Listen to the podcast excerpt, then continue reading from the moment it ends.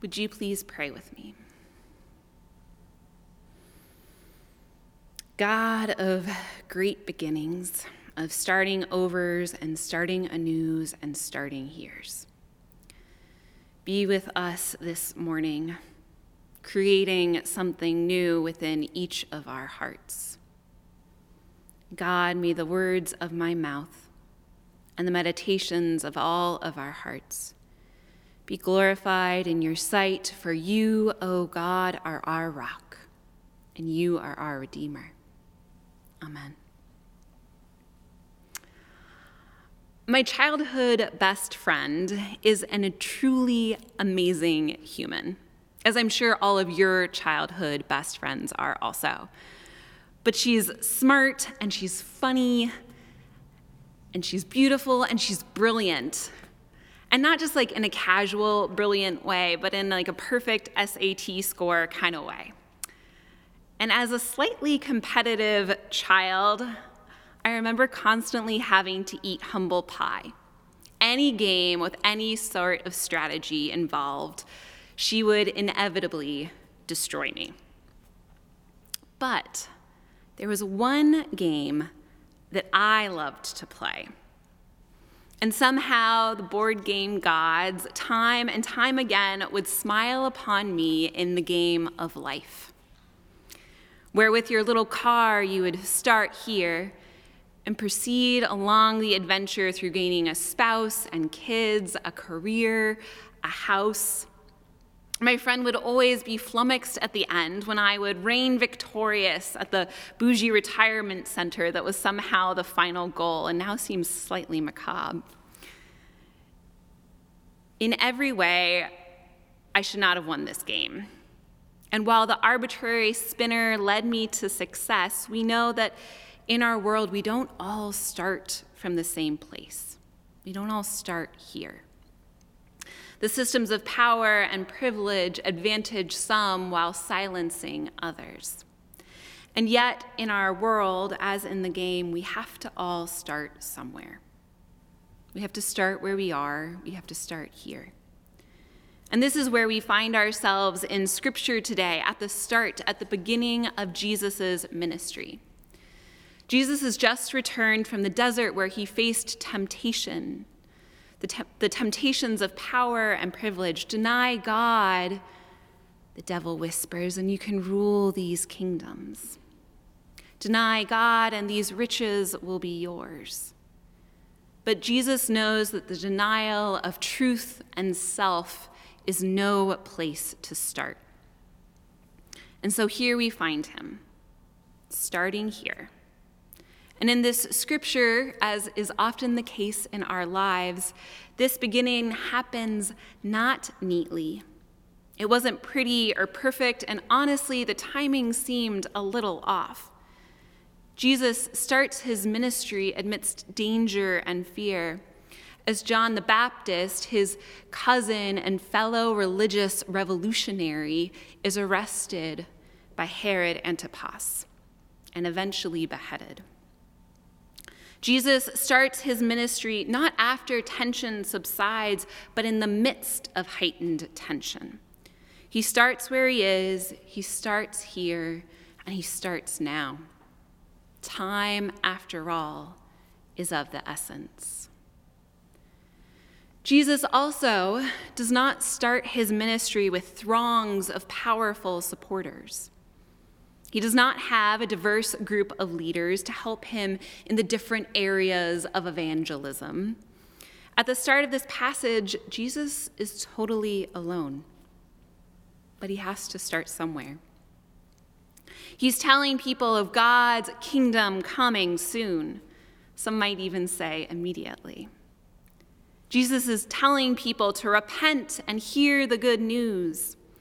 And with this message, Jesus continues on his way, alone. No one seems eager to follow the man crying out, Repent, on the street corner. But on the shores of the Sea of Galilee, Jesus sees four brothers. And with a simple and true message, Come and I will make you fishers of humanity.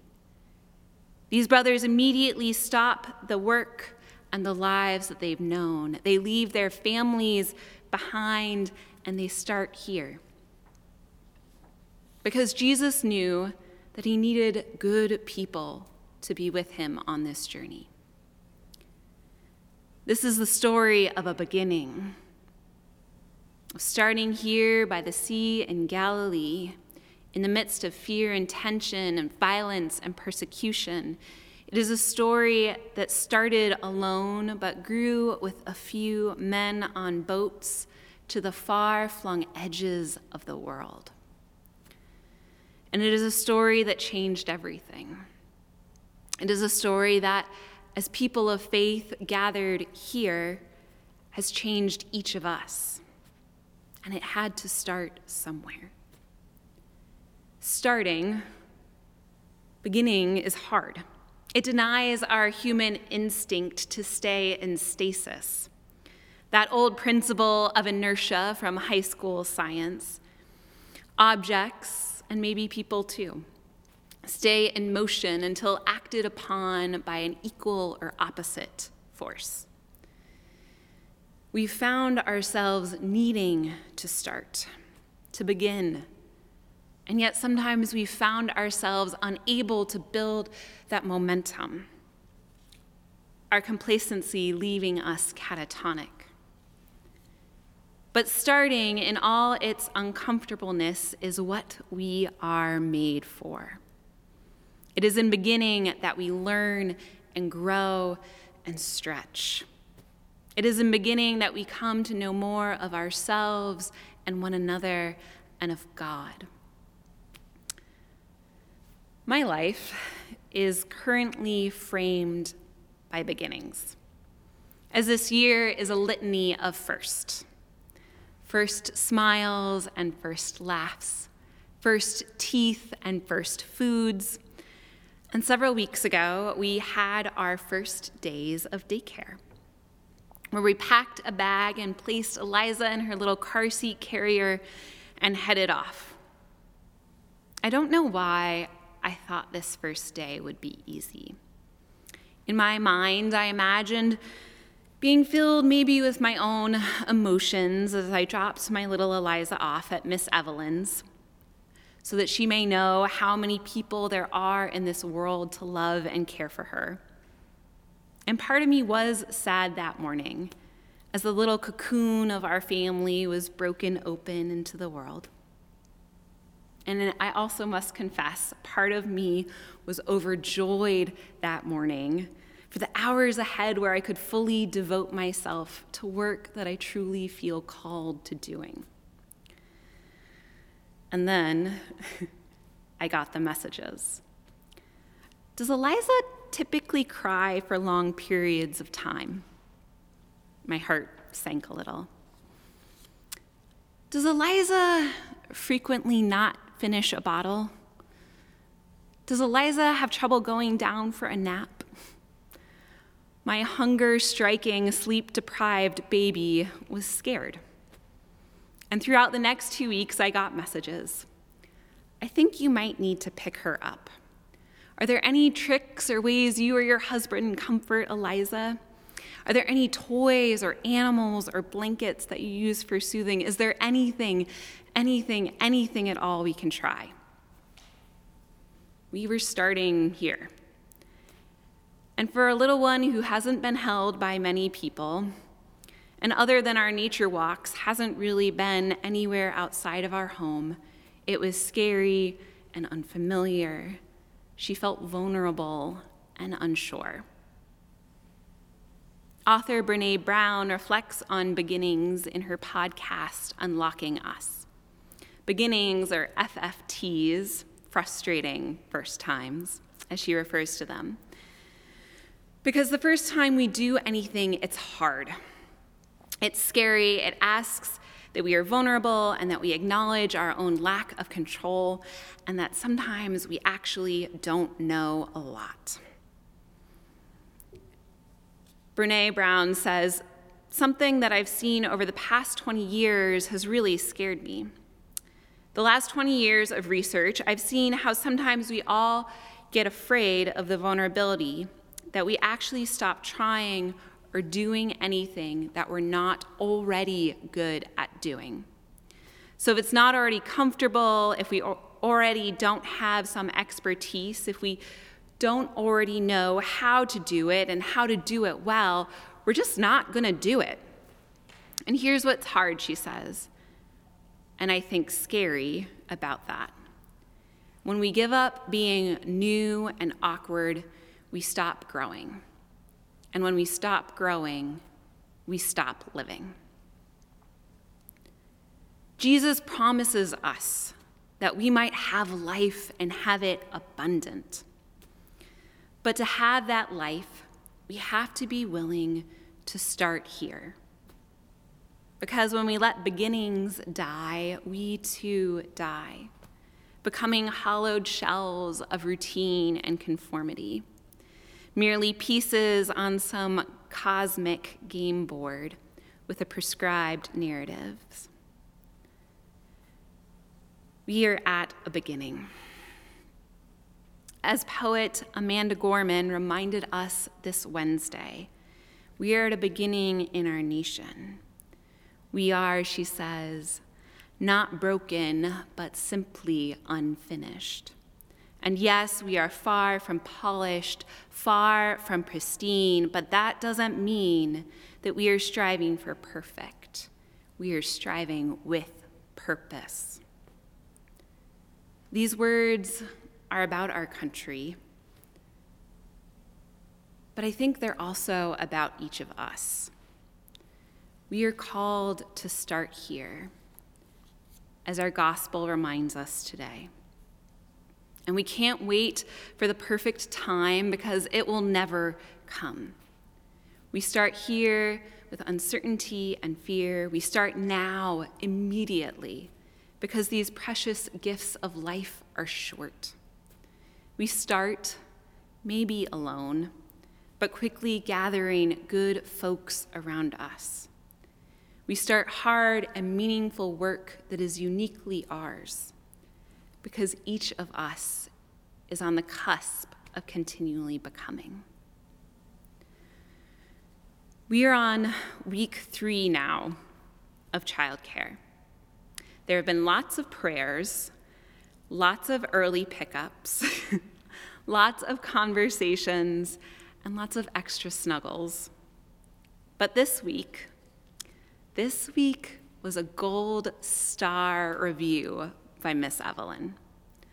Eliza laughed and she played. She explored, she napped, and she ate. What was hard and unfamiliar and even scary has become part of her every day, a place where she finds wonder and awe, joy and love. I don't know why I thought starting would be easy. Starting takes time and gentleness some flexibility, and a whole lot of faith. But we start here, and we know that the hardness won't last forever. We might not do it perfectly, but we do it with love. A friend of mine recently gave me this pin.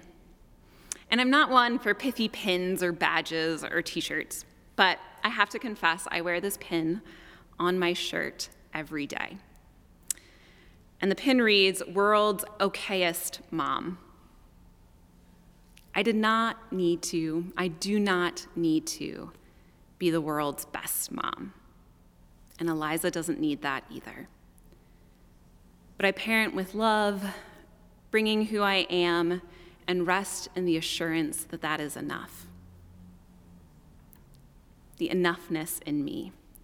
Starting here and continually learning and growing as I live. If we are willing to risk and trust God's presence with us, never demanding perfection, but listening to God call us into the great what's next. What's next? Some stumbling and fumbling along, some anxiety and insecurity for sure. But what's next? We can educate ourselves. We can have hard conversations. We can welcome the stranger. We can let go of judgment and make room at the table. We can make sure that those who are sick and suffering are cared for. We can work for a world that is different, where everyone has enough. After all, this is how Jesus lived. What's next? Maybe sometimes we take a nap or take time by ourselves to pray or even spend an afternoon on a boat with friends. After all, this too is how Jesus lived. We are not called to do all of this work. After all, thank God, we are not Jesus. But we are called to our portion of this work, recognizing that God gives each of us a life light, that we may be bold enough to shine it to the world. So, what beginnings are you called to? What beginning is being born in you? I cannot answer that for you. But I pray that you take time to listen to the wisdom that lives inside of you, the song God's sung in your soul to share with the world. I don't know exactly what's next, but I do know, as Jesus reminds us, we have to be brave and bold we have to gather good folks around us, and we have to start here. May it be so for me and for all of you. Amen.